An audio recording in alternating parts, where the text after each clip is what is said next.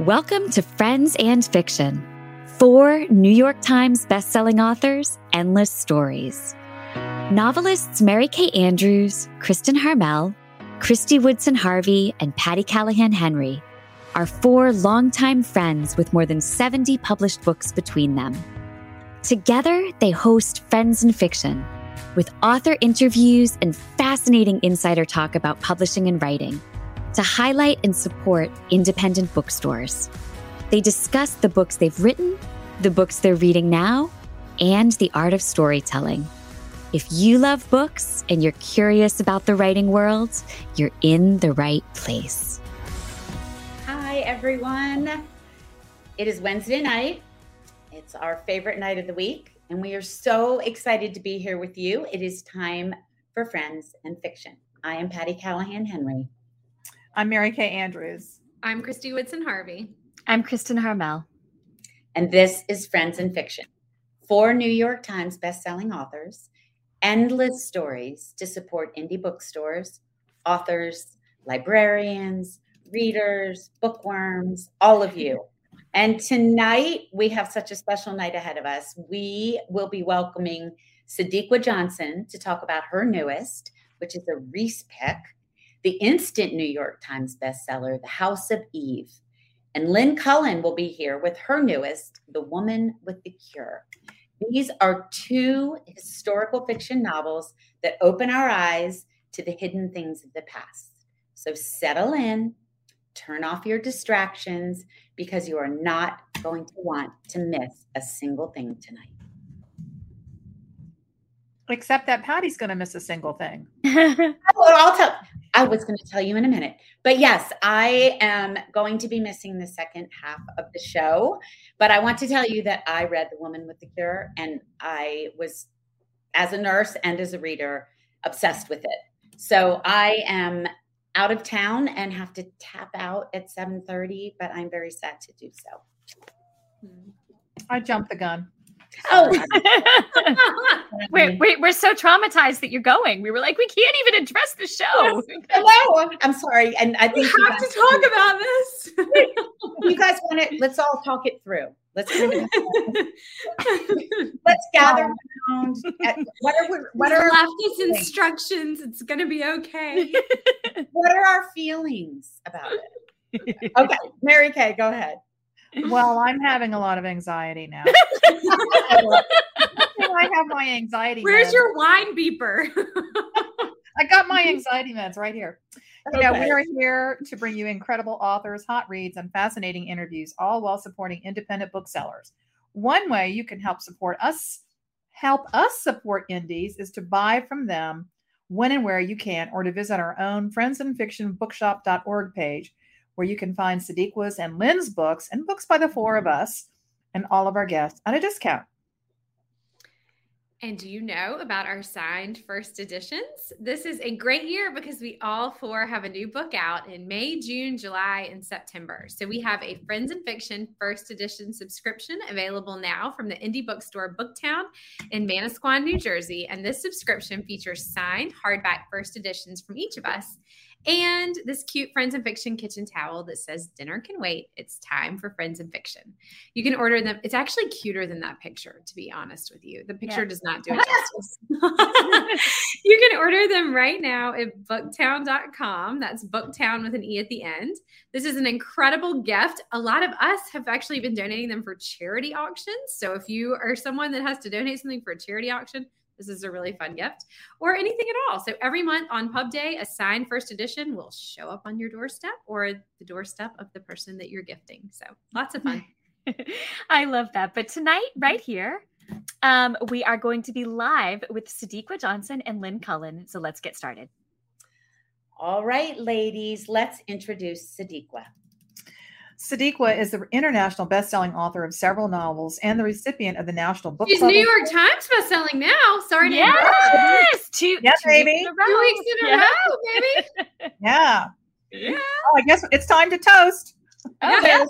Cheers, Sadeqa. I not on yet. Matcha my hotel lemonade. Nobody is answering my wine beeper in a hotel room. Nobody. You got to get your publisher to put you in a better hotel. That's all I'm saying. oh, right? Okay. They need to up the game. Okay. Let's talk about Sadeqa. She is uh, the recipient of the Phillis Wheatley Award and the USA Best Book Award for Best Fiction. Her just out novel, The House of Eve, was chosen as the February pick for Reese's Book Club. Incredible. A former public relations manager, Sadeqa spent several years working with well known authors such as J.K. Rowling, Bebe Moore Campbell, Amy Tan, and Bishop T.D. T.D. Jakes before becoming an author herself. She even worked with our own Meg Walker at one time. Oh, that's yep. so cool. Her novel, I, yeah, I love that. Her novel Yellow Wife was a 2021 Goodreads Choice Award finalist for historical fiction, a 2022 Hurston Wright Foundation Legacy finalist, a BCALA literary honoree, the Library of Virginia's Literary People's Choice Award winner, and a Barnes and Noble book club pick when it came out in paperback. Woof! That's amazing. so Sadeqa's novels have received starred reviews from Kirkus and Library Journal. Originally from Philadelphia, which is where I'm from, Sadeqa currently lives near Richmond, Virginia, with her husband and her three children. Alan, can you bring Sadeqa on? Hey, Sadeqa. Hi. Guys, I was backstage like raising the roof. You guys make me sound so cool. Thank you. you are so cool. Yeah, we're your hype girls. I, I know I know that phrase. We're your hype girls. I love it. I love it. But it's not like we made it up. Oh, right. you, you did it, so we didn't make it. I mean, we got together and we were like, let's make up a bunch of really hype stuff and then talk about it. So, oh my gosh, we are so glad you're here, my friend. So when I first read your really, honestly, it was such a made, made me tear up. Your moving post about being chosen as a Reese pick, and also about hitting the New York Times list. You in both of those posts, you recall the time when you sold books out of the back of your car. Mm-hmm. And I was so happy. I'm, oh, I'm getting teary. So happy for everything that has happened for you.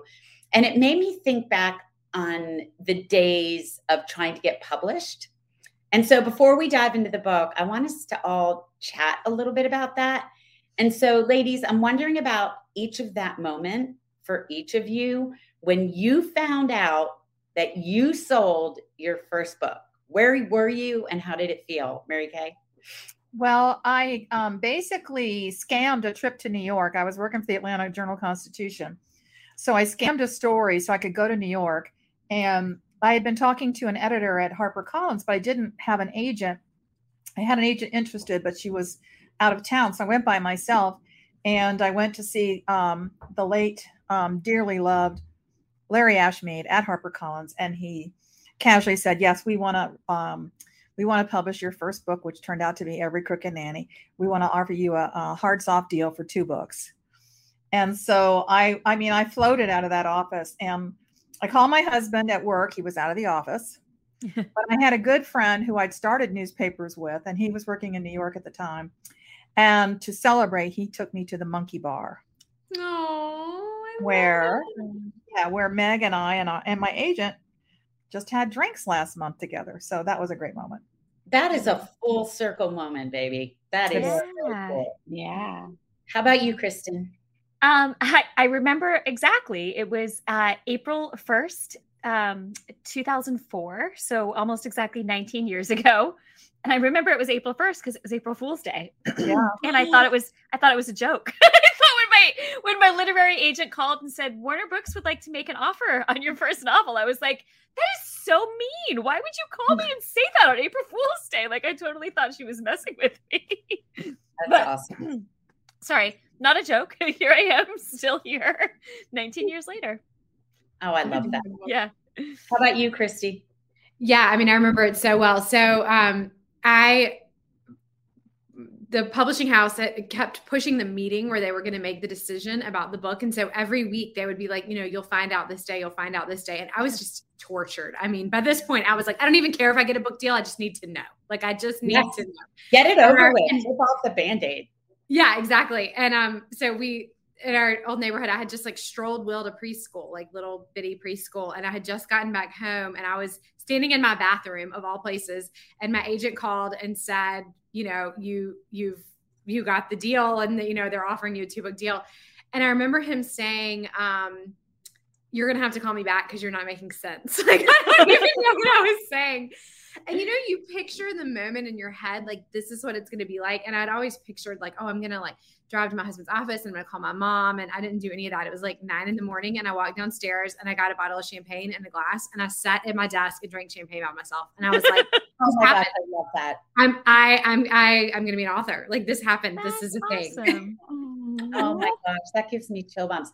Kristy, I was in carpool, so same as you. I was um I was picking up my uh, daughter from carpool and I was in line and we had cell phones. They flipped, but there was a cell phone and same thing. But Sadeqa, I have to know. We have to know. What did you do when you got the call about the Reese pick? We want to hear. We want to be right there with you. Oh my goodness. So I was home um, in a ratty t shirt. My hair was all over my head. I was not looking together at all. And I was probably writing. I had my writing look on. And my eight, my editor, you, you, you, you know how Oh, we yeah. look when we're Oh, writing, yeah. right? Oh, yeah. That's that mm-hmm. was my look. And so my editor was like, hey, could you jump on a quick Zoom call? And like in the back of my mind, I was like, should I fix myself up a little bit? And I was like, yeah, she probably just wants to talk shop. So I jump on and there's all these people. Like I should have known because both of my agents were there. There were like a few people from Simon and Schuster I didn't know. And then she made the the the announcement that uh Yellow Wife Oh. or not Yellow Wife, the House of Eve was the Reese Witherspoon pick. And she said, but the caveat is because the book was scheduled for March 7th. She said they want to move the book to February. That's the caveat. And I'm thinking, Reese can publish my book tomorrow if she wants to. Yeah. That is not a caveat. So that was it. And I was home. My husband was home. So I was able to grab him. They even have him on film as I'm telling him that I was the Reese oh. pick or I'm the Reese pick. And so it was just a wonderful moment. It's like one of those things that you like feel like your life should be changing, but it's nothing like when it actually changes. Do you know what I mean? Like you can feel the universe conspiring to give you what you want, but it's still not the same as getting what you want. That's awesome. Sadeqa, how did you keep it quiet for all that time? Because you weren't allowed to say anything, right? No, only my husband knew. I knew if I told my parents, the whole city of Philadelphia would have known. They would have had the the Eagle Stadium would have been plastered with Sadeqa is a Reese pick. So so I knew, I knew I had to keep quiet. Um, so I just sort of tried to make myself forget about it, you know, and just like focus on other things. So it wasn't too hard to stay quiet. Oh, good. That's awesome. Uh, Meg just wrote in the comments, a mummer's parade. That made me laugh. Yes, yes. All right, Sadeqa, we are so happy to talk about the House of Eve. You know that I was the luckiest, and so was Kristen, to get an early copy. So I've been a fan of this novel for a long while. It is about two women, Eleanor and Ruby, in 1950s Philadelphia, and how their lives collide. And at the center is a home for unwed mothers. That's what it's about. But Sadeqa, I want you to tell us what it's really about. Well, the House of Eve was inspired partly by my own family history. I remember my grandmother telling me that she was the black sheep of our family. She got pregnant with my mom at 14 and had her at 15. She was unmarried. She didn't have a husband in sight. And it was a lot of shame. It was the early 1950s. So there was a lot of shame around this. Uh, my mother tells me that she didn't know that my grandmother was her mother until she was in the third grade because there was so much secrecy that they hid this pregnancy from everyone, including the daughter. And this got me thinking about what choices women had in the 40s and the 50s. And it sent me on this deep dive, and I discovered these maternity homes where between 18, uh, 1943 and 1975, 1.5 million babies were surrendered in these homes. And I say surrendered because oftentimes these young girls were forced uh, to give up their babies. Sometimes they went into the homes and they knew what they were doing, but they might change their mind, you know, but that was never, never an option. So that was sort of the beginning for me of threading through the story of the House of Eve. You know, I can remember um, as a young kid, there was a Florence Crittenton home in St. Pete. and the only thing we knew, um, I had an older sister and a younger sister, and we knew that that was where bad girls went to have babies. So when we passed it in the car, we would all hide our heads. Oh wow! And Mary Kay, it's so funny you say that because my original title was "Where the Bad Girls Go." Oh my god! That kept, that kept coming up, and uh, the house in the House of Eve is based on the Florence uh, Crittenton home in Washington D.C. So oh. we we could have we could have wrote this together. yeah, well, you know, my, my you know, uh, I didn't know this for many years. My mom was pregnant with my older sister, um, before, and she lied about they lied about their wedding anniversary for many, many, many, many years. Wow. And so you know that was just uh, was a fact of life. Okay, but we're not talking about me. Let's talk about. It's fun to talk about you, though. Yeah. Um, we see both Ruby and Eleanor's points of view as they try and make their own path in the world until their lives intersect. And each voice is, voice is so distinctive. How did you feel bouncing between their points of view in such opposing worlds? Was there one that was easier for you to write than the other? Yes, Ruby actually came first because uh, Ruby was based sort of on my on my grandmother, so I could see her, I could feel her. I grew up in Philadelphia, so I knew I knew how it felt to be her sort of walking through the cities and the sights and the sounds. Eleanor came much later. She actually was not even a planned character. Oh. When I ah. sat down to write the story, I thought it was just Ruby's story and that it would be just about these maternity homes. But while I was outlining, I was sitting in my office one day and I felt this presence and it was so strong and it was so angry and it was so determined and i could feel the rage coming off of her skin. And she was oh like sadeqa like i need help. I, I want a baby. And i thought oh okay hang on.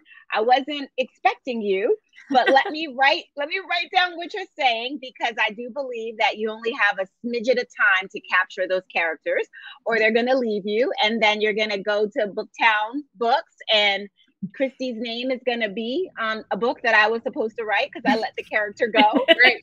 So, right. You better watch it. I'm coming for your character, Sadeqa. I'm coming for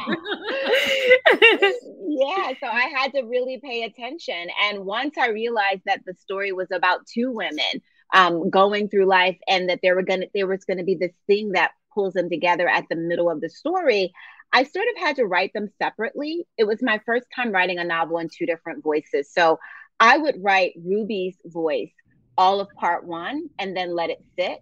And then I would write Eleanor's chapters, all of part hmm. one. And then I would figure out what the access points were and sort of thread the stories together. So that was the best way I knew how to conquer it. Yeah, that's that's great advice. I've got the story I'm working on, starting working on. I'm going to have two different um, characters' points of view, and I'm I'm still struggling with what to do about that. Mm. That's, That's really interesting because I'm at this place where I have this one. I mean, this is like something I'm just starting, but I have this one character like really strongly, and I know there's another one, but I just like I don't have her yet. Like I took I her. I took her. You took her. It's because Patti took her. She's in Patti's next book now. I took her. I. I totally agree with you, though. I mean, it's like that whole the big big magic, right? That yeah, Gilbert writes. Like if you don't take the story, somebody else is going to, and you know you got to jump on it.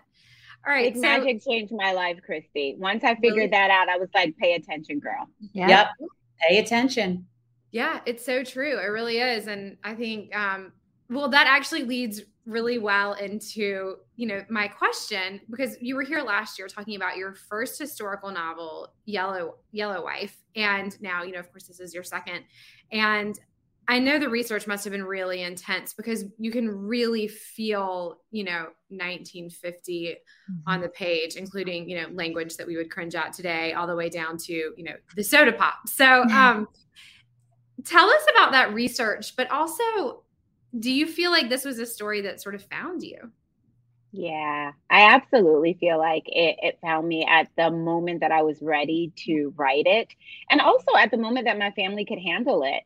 Um, because I literally had to root around in my mom's childhood and expose yeah. all of her secrets. And Wow. And I've always been taught, my first writing teacher said, you have to write like your parents are dead, which means you have full permission to write whatever mm. story is on your heart.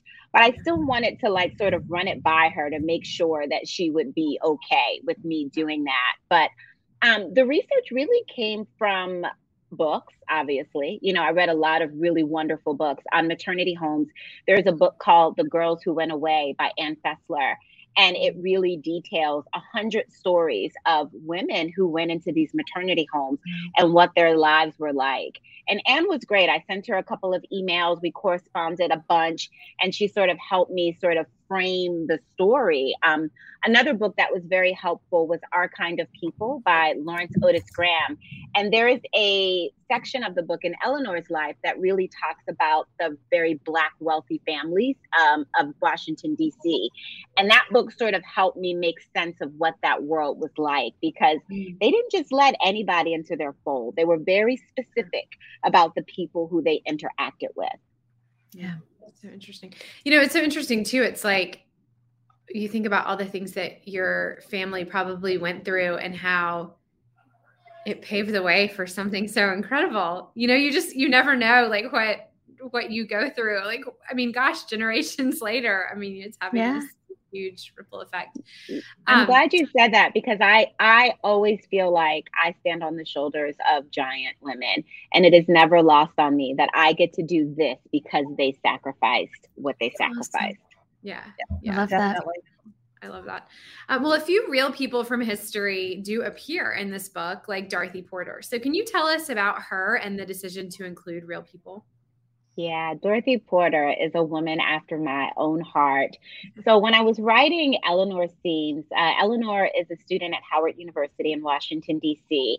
And my favorite place in the world is the library. So, of course, that's where Eleanor gets to work. and as she was working in the library, I was just doing some research and I came across a woman named Dorothy Porter Wesley. And she was a librarian. Her career spanned over 40 years. She amassed the largest collection of Black, African, Caribbean art, artifacts, stories, pamphlets, diaries, music, all of that. She was called the shopping bag lady because she was known to root around in people's dusty basements and smelly attics. And she said that she would go and grab artifacts that the untrained eye would not know were treasures.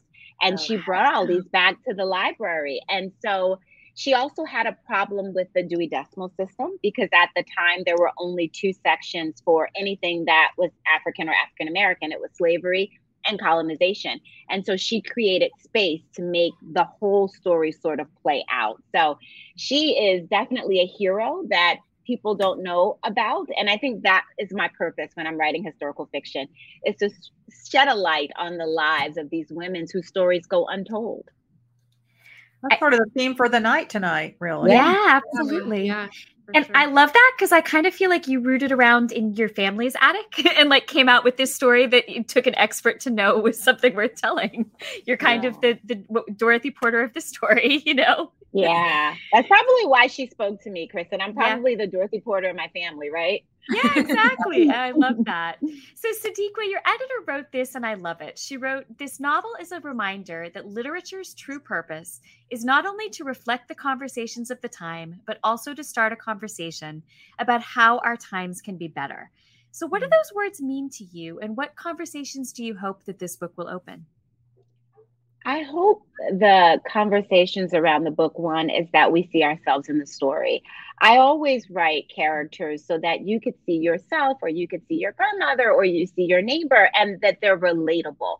Because as women, we're all going through this together, right? I mean, this story takes place pre Roe v. Wade, right? And we know that when I was on draft five, that was when it was overturned. And so we're all having these experiences together, but also the women of our history and of our past have had these experiences. And so I want us to dialogue about this. I want us to have conversations and share our experiences and know we're in this together.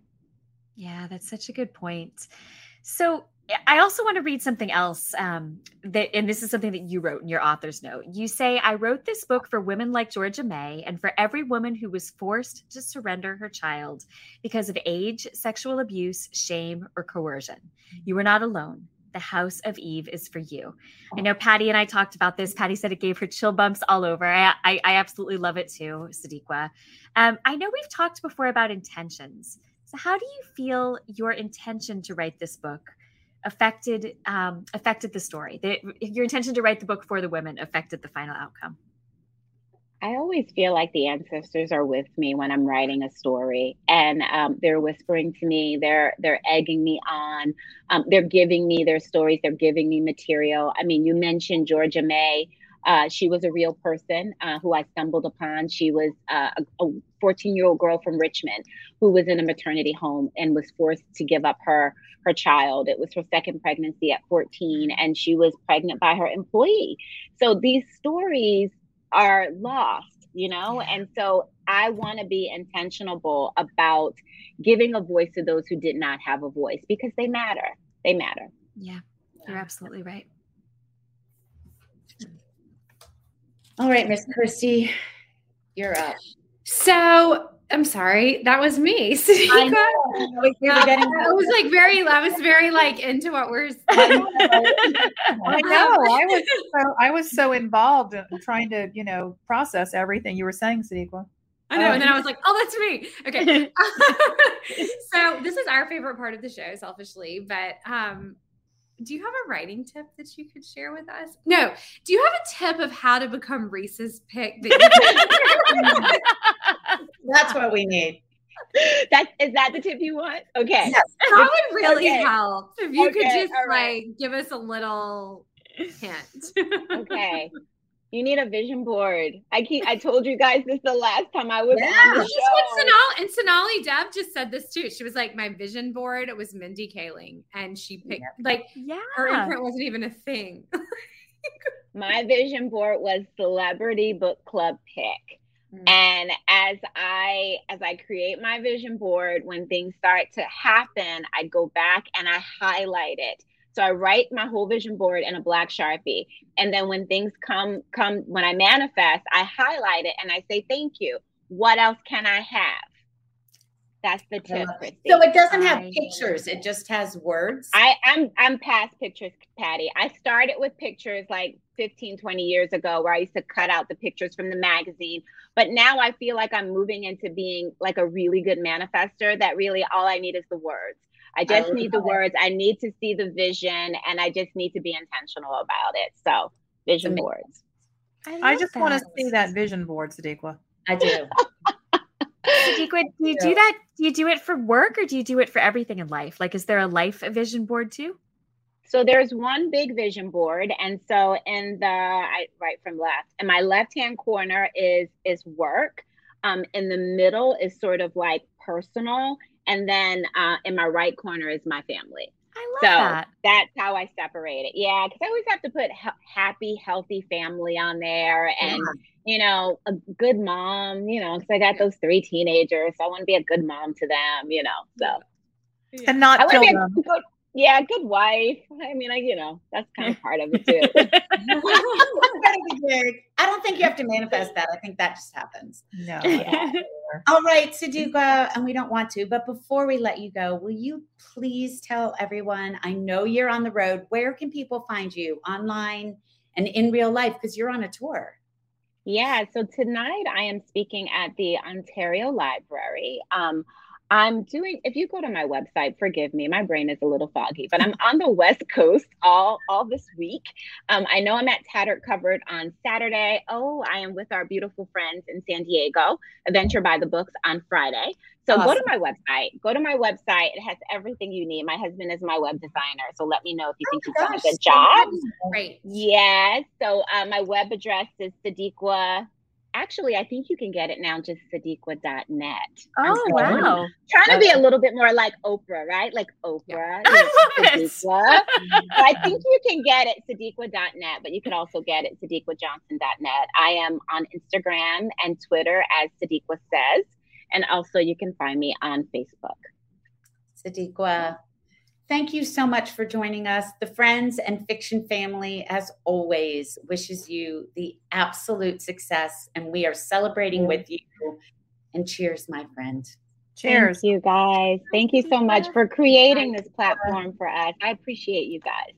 We love you. Thank you. All right. Okay. What a conversation, right? Like yeah, every time he talks, I feel like I learn something new about um, historical fiction, about Yeah. tapping into our past and our ancestors. Um, but now we get to talk about another historical fiction novel, The Woman with the Cure, that opens our eyes to the past. But before we bring Lynn on, we have a few things to tell you about. You know, we don't just interview authors here on Wednesday nights live. We also have a book club on a separate Facebook page called the Friends and Fiction Official Book Club with Lisa and Brenda. So, coming up next, they will be discussing The House of Eve by tonight's guest, Sadeqa Johnson, on March 20th at 7 p.m., which also happens to be Patti's birthday. So, big night. Absolutely. And of course, we have our Writer's Block podcast that drops every. I love saying drops. It, I feel so Never gets old. never, never gets old. Also, on our Facebook page, we'll always post a link to the latest episode, or you can find it on all major podcast platforms. For our most recent episode, Ron and I talked to Kristen May Chase about her novel, A Thousand Miles to Graceland, which is so funny and endearing. I hope you all will pick it up. Coming this Friday, Ron and Patti host a doubleheader where they will talk to Pamela Terry about her newest, When the Moon Turns Blue, and to Anne Burt about her novel, The Dig. So listen, review, subscribe, and share with a friend if you like what you hear. Yeah. And you may have heard that on Tuesday, March 7th, which is uh, a week from this coming Tuesday, the four of us will be joining more than 60 authors uh, for a virtual event hosted by Adventures by the Book to raise money for cancer research and mammograms for the uninsured. So the CEO of Susan G. Komen will be joining us, along with authors ranging from Louise Penny to Lisa Scottoline to Alice Hoffman to Sadeqa uh, and tons more, um, some of whom, like me, are breast cancer survivors. You can see the full list of authors and RSVP at adventuresbythebook.com. The only cost of admission is a commitment to schedule your mammogram or to encourage a loved one to do so. And March 7th also happens to be the paperback release date of Kristy's The Wedding Veil. So, hint, hint, the event is the perfect place to pick it up because 20% of each book sold will go to Susan G. Komen. And that is a pretty fantastic book to get on its launch day. Absolutely. It's a great thing. It's a great way to do good and be good, right?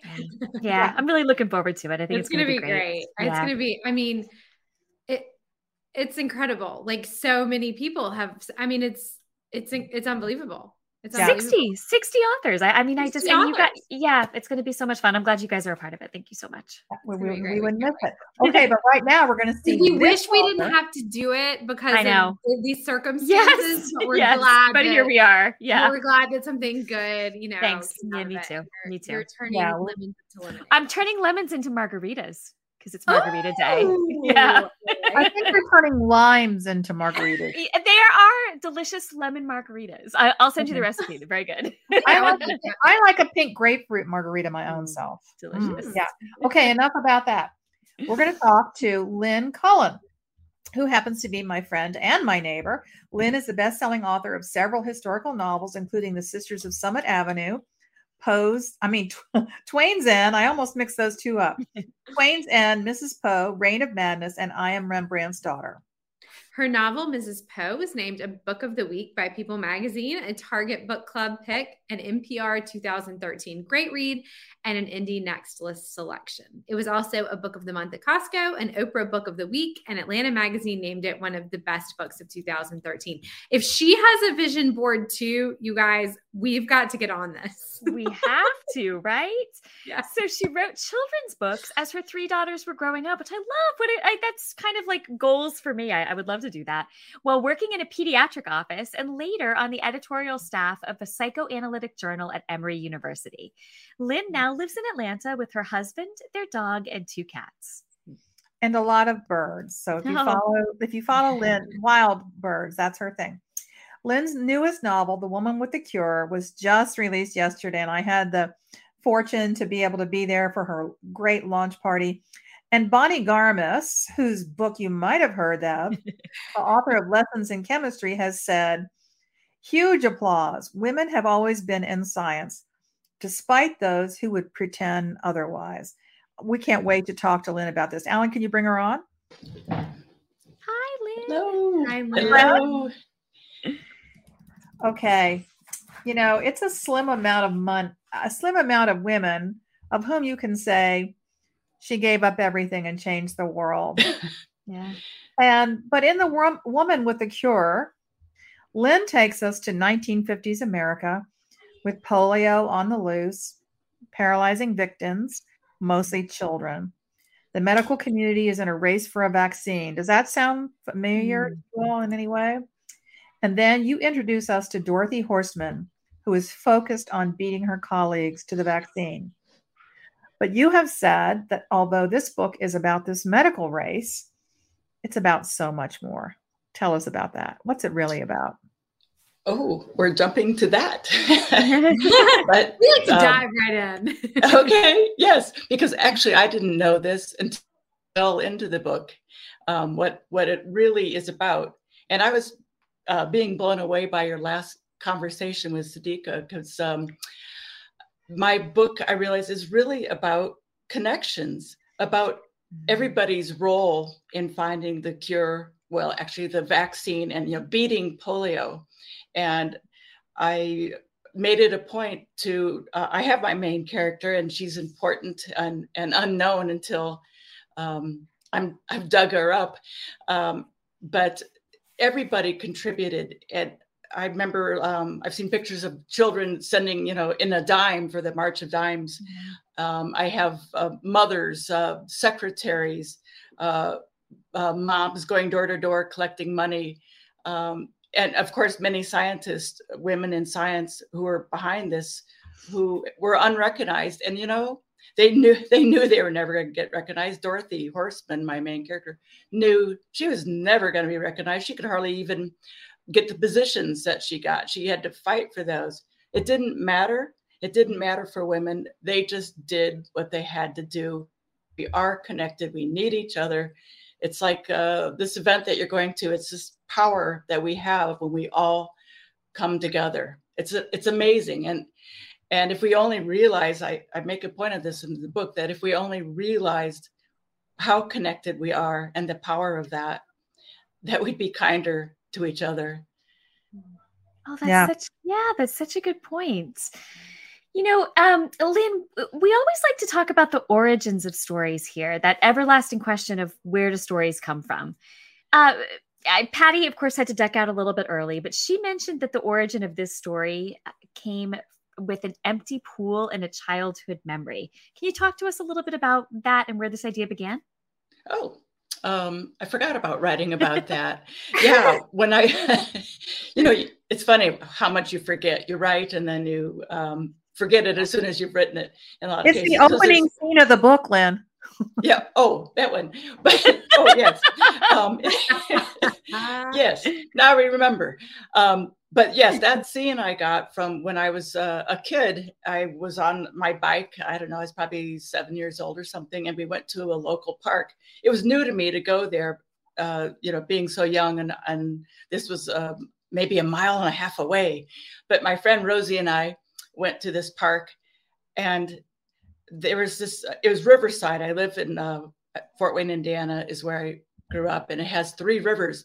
And alongside one of these rivers was this beach. I'd never seen this beach before. They had brought in sand, and they had um, like a giant checkerboard. I remember, and they had this baby pool, and all these things were empty. The baby pool was full of leaves, and I pictured that as I was writing that first scene. I so I went home and you know I asked my parents about this park, and my my mother said, well, you know, uh, people aren't allowed to swim there. They they shut that down during polio, and this was post polio, but the they just never opened the beach again. But that was that was how it was, which is so much like our time. They had no idea how polio worked in the body, like how you caught it. They really didn't know. And they also didn't have anything for it. So all they could do was tell you to isolate. Very similar. They also told you to wash your hands. Doesn't that sound familiar too? You know, they had the, the very same um, issues, uh, same ways of dealing with this with this uh, pandemic. So that's why Dorothy Horstmann is so important because she's the person who figured out how the um, virus works in the body, and it took it took uh, the first uh, polio epidemic was in 1916. And by the time they first had their vaccine was um, 1955. Oh, so people wow. lived with polio every summer for uh, 39 years. Oh my goodness. Yeah. Now, let's talk a little bit about Dorothy. I know you originally okay. thought that this would be a story about Jonas Salk and Albert Sabin, right? Um, but that changed when you met Dorothy. So I-, I would love for you to tell us a little bit more about who she is and how she came to mean so much to you. Okay. Well, actually, um, my I had a friend who was an oral historian at the CDC, and she told me about Salk and Sabin's. She she um, got me really interested in them, and I knew I wanted to write about that race for the vaccine, especially because these guys are such characters. They're at each other's throat. They should have been worried about you know getting rid of the disease, but no, they were more concerned about being the first with that vaccine. So from the very start, I didn't get started on this book because I knew I wanted it from a woman's point of view. Mm-hmm. And I asked my friend, what about the women? And she really didn't have anybody to for me to uh, base a book on. And it, so I didn't get going on this book for years. Um, it, it, was finally when, uh, at first, well, I took a misstep to begin with. Um, I thought, oh, you know, Sabin had a, uh, a lab assistant who worked with him very closely, and she contracted polio from a tissue, uh, a human tissue with polio, and she was she got a really horrible case in which she was paralyzed, and um, instead of giving up and and giving up the work, she became his statistician. She might not have use of her legs, but um, she still used her mind and excuse me, I thought, uh, you know, she's a great character, all right, from her point of view. But um, I kept, I, I, introduced this Dorothy Horstmann. I, I heard about her. um, I, I, first saw her in a Life magazine article. Sorry about this. Um, and the, from the Miracle of Hickory in 1944, where they put up this hospital in 10 days because there was such a horrible outbreak in the Charlotte uh, area that there were no hospitals. There weren't even ambulances. People, hop, hospitals sent the children there in hearses. And so there were pictures of this, you know, makeshift camp and how everybody pulled together to, um, you know, ha- help with this outbreak. And so here was this Dorothy Horstmann.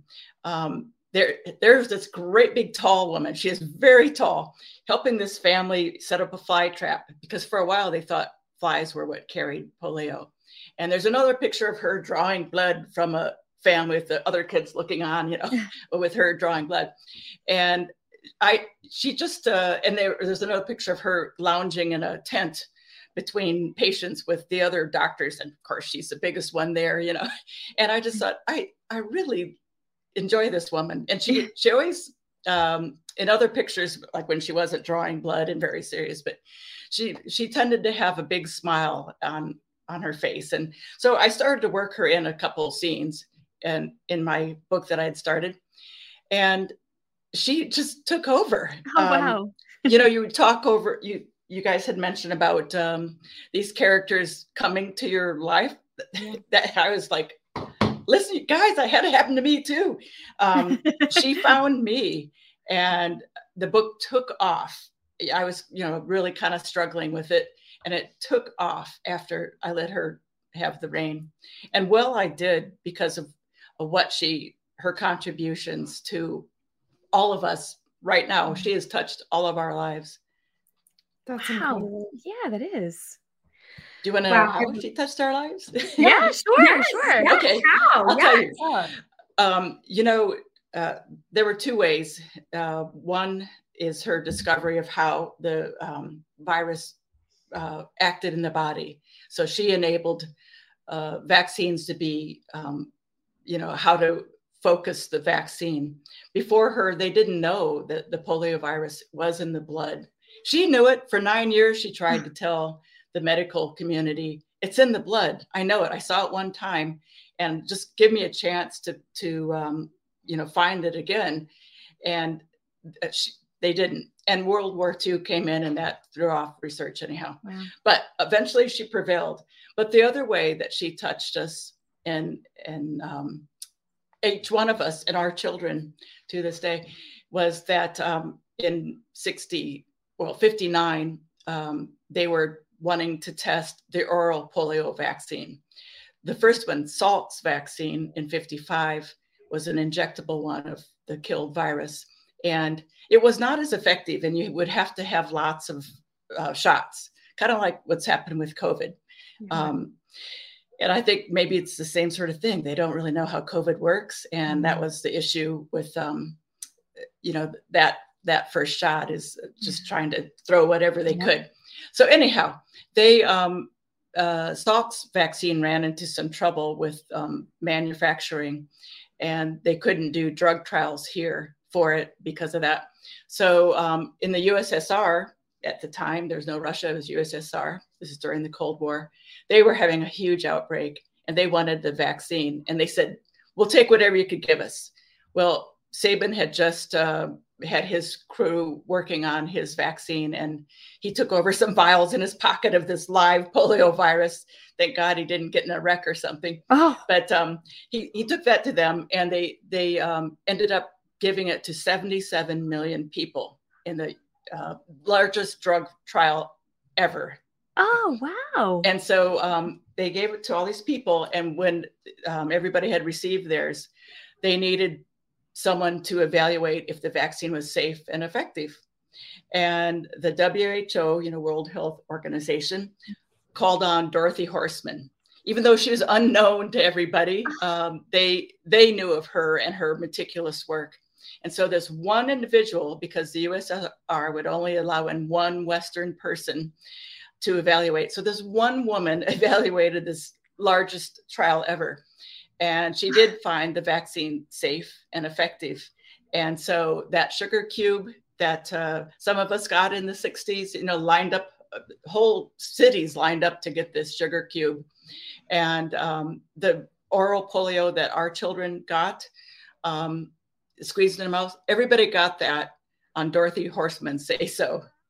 That's incredible. Wow, what a story. I know. That's amazing. Meg is saying that there are lots of viewers sharing their memories in the comments of getting the vaccine and the liquid at school in the tiny cup. yes. If you did that, um, if you were part of that, you remember. It's kind of mm-hmm. like, sadly, like 9 11. You remember where you were. Yeah. Um, people remember Pearl Harbor. And honestly, if you, Kathy, you got it, or Mary yeah. Andrews, yeah. you you got the um, yeah the don't you remember exactly? Yeah, I mean, I remember I started I started school in 1960, first grade, and I think they lined us up in the school cafeteria, and they had those little paper pleated cups. Exactly. And, um, nobody asked permission. Nobody politicized it. Nobody um, said there was a giant conspiracy to do anything. they just said this this will save your life. And of course, I I was at Lynn's, I was lucky enough to be at Lynn's launch party last night here in Atlanta. And I am old enough to have had classmates and even teachers who had polio. So um, when you see that, and now you see all these years mm-hmm. later, 50 years later, um, 60 some years later, um, folks who had polio were stricken with polio. Um, in their childhood and now they're dealing with what what do they call it lynn secondhand or? Post post polio post polio which is Syndrome. really ghastly. Yeah. Yes it's it's terrible. Mm-hmm. because here they they'd beaten that. A lot of people didn't even have you know pain or they they'd beaten the whole paralysis and it comes flashing back and it's very devastating in in its second form like wow. this. But yes if you're I remember too. There, everybody knows of people in your neighborhood yeah. who had polio, and and uh, in our age group, you know, there there's a lot of people. There's a lot of famous people. Um, oh, Joni Mitchell and um, oh, what's like.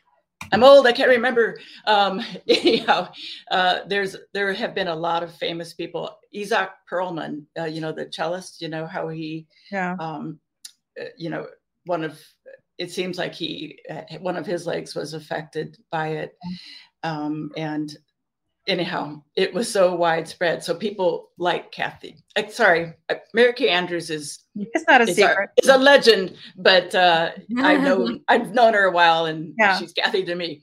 So uh, anyhow, and that threw me off where I was. Uh, that it was just a really the parents were so excited. As kids, I was excited, like, "Yay, sugar cube! Give me another!" you know, I didn't care about the vaccine. I didn't know. Um, but the, our parents knew, and no, there was no fighting it. Everybody, I have these photos I showed him last night, and people just lined up. It was every city, every town, all over. People did that, and part of it's it, what we were talking about earlier, pulling together. Everybody knew that they took the vaccine, and that um, that way everybody would escape it. Yeah. So Well, on t- going back to Dorothy for a minute, there is an amazing Mm-hmm. line in this book where she says, "Oh, come on now. There's nothing wrong with wanting something. One has to know what a- what to ask for and then to go after it. Everyone and everything else be damned." Um, which is pretty amazing. Did that sentiment guide this book in some ways? Yes um, for for her and i think really for all of us for going after our dreams um, you do have to just put everything to the side if you have something major you need to achieve and hopefully um, it's for the benefit of other people. That's when i really feel like you get air under your wings if it's for helping others. Um, it is you just do what you have to do. Yeah. and back to dorothy you know she didn't get any credit and i think i mentioned how she uh, had a hard time getting her different jobs and um, she was made a full professor only after she made this um, at yale. Uh, after she made this um, discovery that she was nominated for the nobel prize so mm-hmm. so she didn't care. She was mm-hmm. going to beat polio because she mm-hmm. had seen it, the, what it had done more than anybody from flying to all the outbreaks. That's incredible. I love that. Yeah. You know, Copenhagen and America in the 50s, the settings are so immersive. I, I read that you used a lot of magazines from that era when you were doing your research. Talk to us about that research and not only on the setting, but on modern day vaccines. I feel like last night you talked about uh, having the good fortune to have a friend who works at the CDC. Mhm. But talk to us about the setting and, and about what you've learned about modern day vaccines, if you would. Hmm. Well, um, those are uh, that's a lot to talk about there. But um, about modern, you can break off one thing if you want. I, I'll break off first the modern day thing Yeah. that I learned uh, from uh, Dorothy's, not Dorothy's experience, but the whole polio thing. Right. Remember, I mentioned how Salk's vaccine ran into a problem. That problem had a name. They called it the Cutter incident because one of the manufacturers, Cutter Laboratories, which now makes good mosquito repellent, but at the time they kind of cut some corners, being cutters. Anyhow, they cut some corners, and their vaccine caused some um, some polio, and that's why um, there was such a problem. You know, having another drug trial because they were just so frightened by being burnt like they were. But what happened is it made the FDA stronger than ever. That's where we got our very good controls from the FDA. So when we got our the COVID vaccine come, you know, when they first came out and I had no fear whatsoever. They might mm-hmm. have been done quickly. That's just because they had the science it really in the works anyhow and they could do that. But I had every bit of confidence from knowing what the FDA how they'd learn their lessons and how very hard it is to um, get any drug, uh, you know, licensed. Yeah. So th- that was a good lesson I learned. And what about and what about the research? Was that Okay. fun for you? The going back to Copenhagen in the fifties and and also of course the U.S. Yes. Well, you know, I have this little game I always play with with myself. You have to do some things, you know, not go crazy writing. And I like to go to every scene in the book, that every book that I do. Um, it's great for authenticity, and it's just plain fun. And I go to on these like treasure hunts. Every vacation is actually a treasure hunt for my research. And um, so anyhow, I couldn't do this because a lot of this book was um, during COVID. But I had uh, I purposely found episodes in Dorothy's life where she spent time where I had been and knew pretty well. And I just gotten back from Denmark um, in 2019, and um, so I was able to, you know, use that, and also in the U.S., all the cities that I mentioned, um, I was very familiar with too. But as far as like to get the vintage feel of things, we have such a resource. Uh, if you are writing a book in the 50s or 60s, uh, which my newest book that I'm working on is as well, there's this fabulous work resource of um, magazines. And I remember, probably you do too, uh, yeah. Mary Kay, about uh, you know getting Time magazine and Life magazine, especially Life. Yeah, you learn huge pictures. Yes, you mm-hmm. learned about the world from Life magazine. Um, and I think we were more informed that way because they were pictures like TV, but they were also uh, world events. Now they had, of course, we heard about movie stars and all that stuff in those too, right. but they are like uh, amber, like an insect in uh, in amber now for that time period. Yeah. The advertisements I used in in my book as well. I, oh. put a few advertisements because they said so much about yeah. the times. Yeah. Like one of the advertisements was uh, that I put in the book is um, it's advertising for air conditioning. And how they thought this would appeal to people is they had this woman at a vanity sitting looking at her mirror in her slip.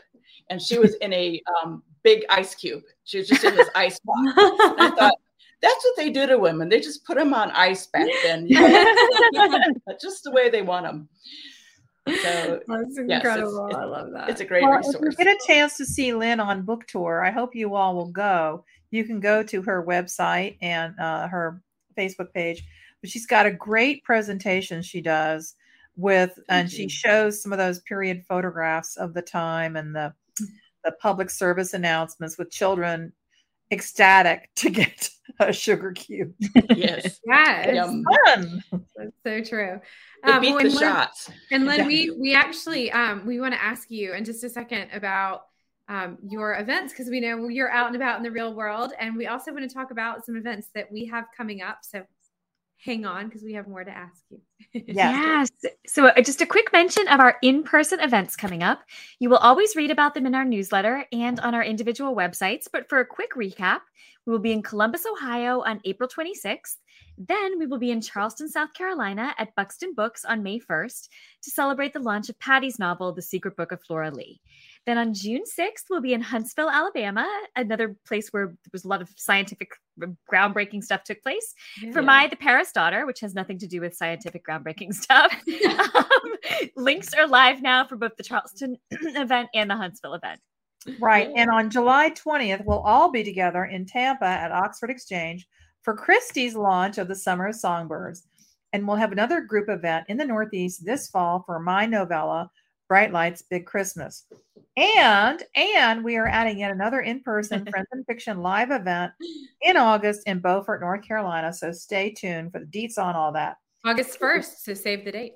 Yep, yeah. save the date. So excited. Oh, I love how you put my book title in there, Kristy. Thank you.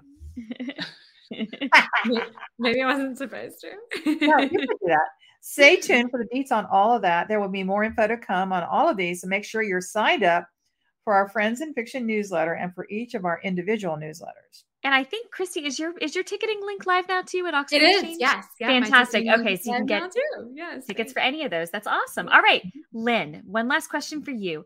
Do you have any events coming up that you want our listeners to know about? And where can people tonight find you in person and online? I guess that's two questions. okay, I could handle it. Um, well, I have an event uh, in uh, um, Pawleys Island oh, great. on Litchfield. Friday which I'm, yes, lit, with Litchfield Books. I'm really excited about that. And then I have several events for the next month in Metro Atlanta, which sounds like, oh, that's all and piled on top of each other. But if you've been in Atlanta, it's it's like different cities. So I have um, it, it, it's on my website, and I post on Facebook and things, Instagram.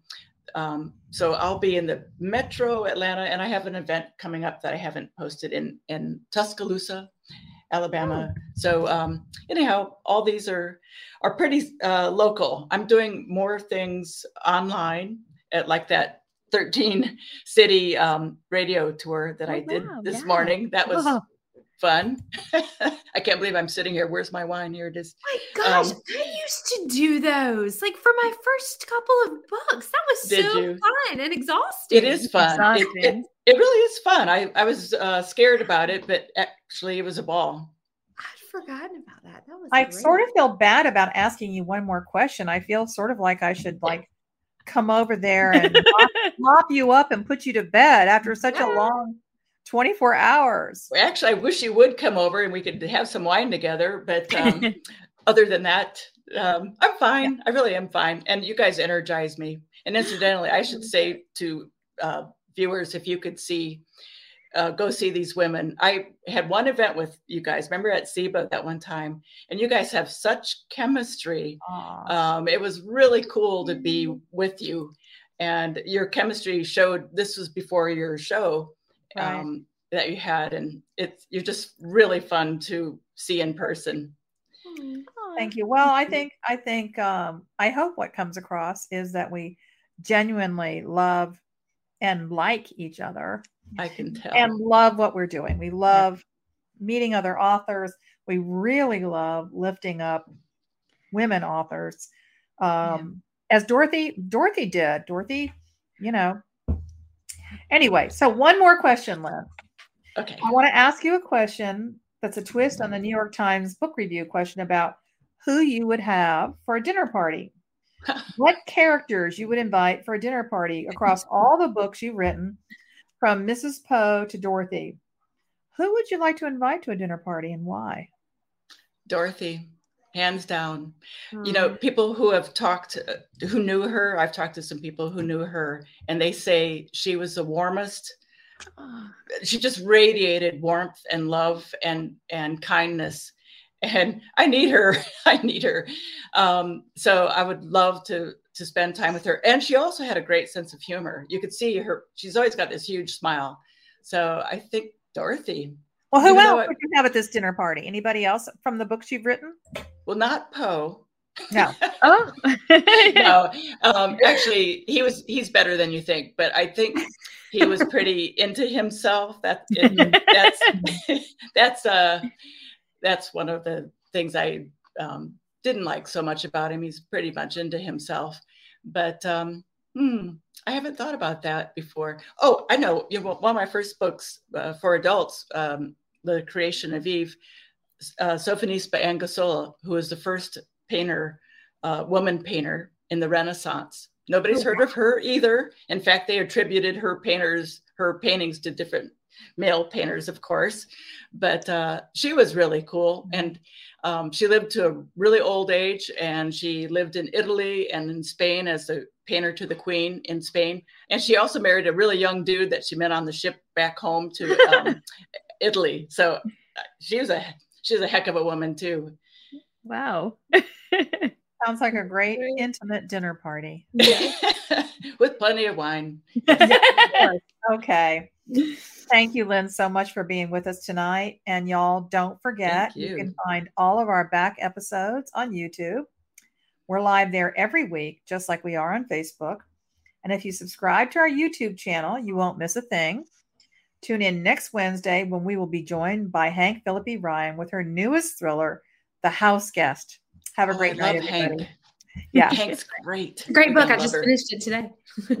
oh, she's Thanks, she's everybody. a wonderful person. You're gonna have a ball. Oh, we're excited. Thanks, Lynn. Night, Thank you so much. You guys are great. Thank you. Thank night, everybody.